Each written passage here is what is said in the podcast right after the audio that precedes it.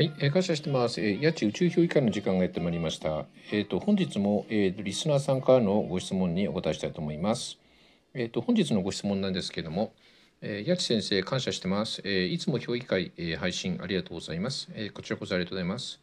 質問させていただきます。えー、マルカンさんの合言葉に天国言葉があります。私は愛してますという言葉がどうしても言えません。八千先生は天国言葉についてどう思われますか？というご質問なんですけども。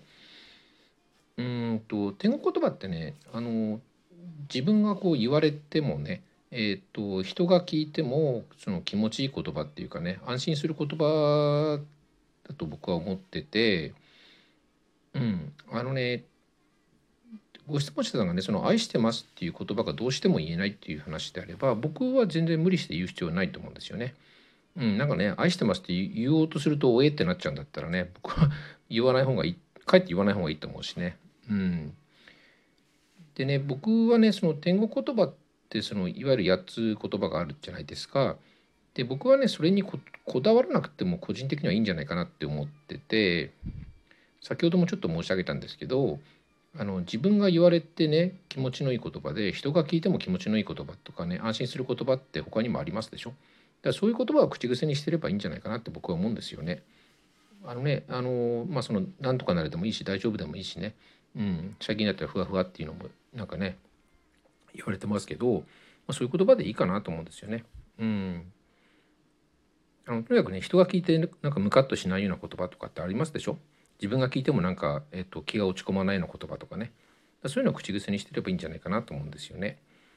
でねそのご質問者さんがねその、えっと、天国言葉についてどう思われてますかという、えっと、ことをことなんですけどもね。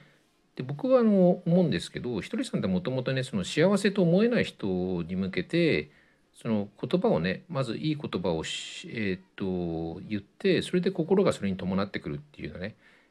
うん、なんか一つのツールみたいなね幸せになるそのツールみたいな形でねその提案したんじゃないかと僕は思ってて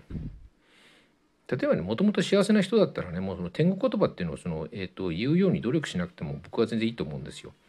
うん、あのっていうかね僕幸せな人って天国言葉ってそんな言ってないような気がするんですけどね。うん、まあそれはどうでもいいんですけどでねうんと別にこれは質問者さんにこうしてくれと言ってるわけではないんですけど一つの考え方なんですけどねあの人間ってその一人で生きていけないじゃないですか。例えばその、えっと、山の中にね、えっと、隠遁というかその、えっとね、あの山の中に一人で生活することもできないことはないですけど自給自足でね。だけどほら、服を作ったりとかねあの全部そういうのもできるわけじゃないし必ず誰かと付き合っていかなくちゃならないわけで社会社会の中でね生きていかなくちゃいけないわけですしでねえー、と例えばね、えー、とご質問者さんがね「その愛してます」って言われて例えば嬉しいでしょ？